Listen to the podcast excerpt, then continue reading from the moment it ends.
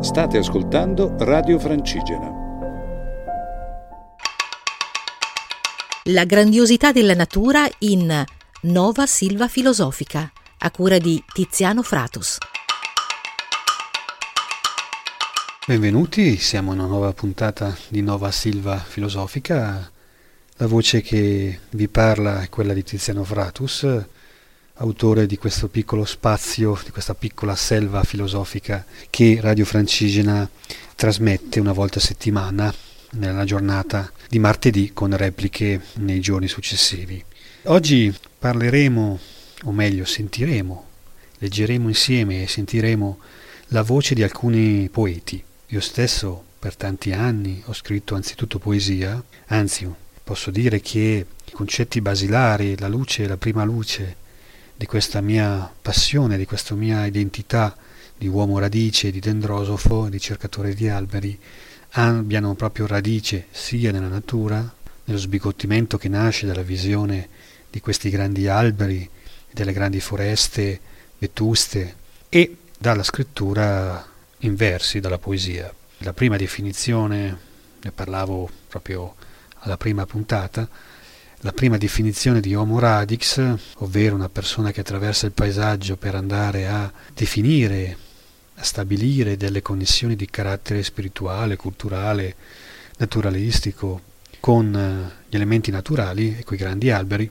era anzitutto una poesia, una poesia che appunto è poi, è poi diventata la vera definizione, se così mi posso permettere di dire. E quindi la poesia per me è sempre stata la prima lingua, proprio prima, il primo linguaggio eh, sul quale poi si struttura anche la prosa che in qualche maniera è una forma di estensione della poesia che continuo a scrivere e a cui prima o poi, se le circostanze lo riterranno maturo e opportuno, eh, magari potrebbe seguire un nuovo libro anche denso di, di versi e di poesia. C'è già il titolo, Arbor Grammaticus, che è ovviamente centrale, uno dei concetti a cui ho dato appunto la stura, la visione, la forma, l'impronta in questi anni, era un concetto che era nato alcuni anni fa durante un, la scrittura, i mesi di scrittura di un romanzo che è stato il mio primo romanzo dal titolo Ogni albero è un poeta che è stato pubblicato da Mondadori. Comunque torniamo alla poesia. La poesia e eh, mi piaceva iniziare a parlare di poesia in questa, queste nostre, questi nostri boschi filosofici partendo da tre voci di poetesse, due poetesse italiane viventi, incrocio dita, capelli e quant'altro, e una poetessa invece europea. Le due poetesse sono Ida Vallerugo, poetessa pubblicata dall'editore Crocetti, Valeria Rossella, pubblicata da Nino Ragno e da Crocetti, e infine Anna Blandiana, poetessa rumena, una delle più note poetesse rumene della storia. La Romania ha dato i natali a diversi poeti e diverse poetesse di grandissimo valore e anche alcuni dei nostri massimi filosofi. E eh, Anna Blandiana appunto è una uh, di queste voci e eh, leggerò alcune poesie da uh, una raccolta pubblicata dall'editore Donzelli.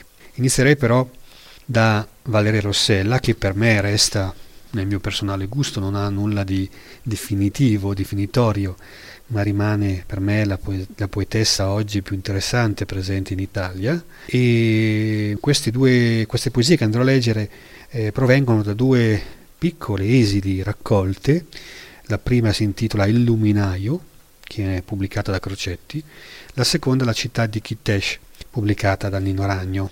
Allora, parto da una poesia come si potrà uh, sentire, le poesie di Valeria Rossella sono poesie che mischiano costantemente un registro molto intimo e personale con un tono quasi saggistico, che è tipico anche di una visione, no? di una Weltanschauung, di una visione che una certa poesia colta continua a perseguire, probabilmente soprattutto in voci della generazione di Valeria Rossella. Valeria Rossella è, è nata nel 1953 a Torino, dove vive, dopo essere stata per lungo tempo a Roma e anche un po' a Trieste perché è stata la moglie, ora la vedova di Fabio Doplicher, grande poeta e, e uomo di teatro, e eh, nel suo percorso ha pubblicato diverse raccolte, Discanti e Incanti dell'81, L'usignolo meccanico del 91, L'anima del violino del 96, quindi il luminaio nel 2003 e pochi anni dopo appunto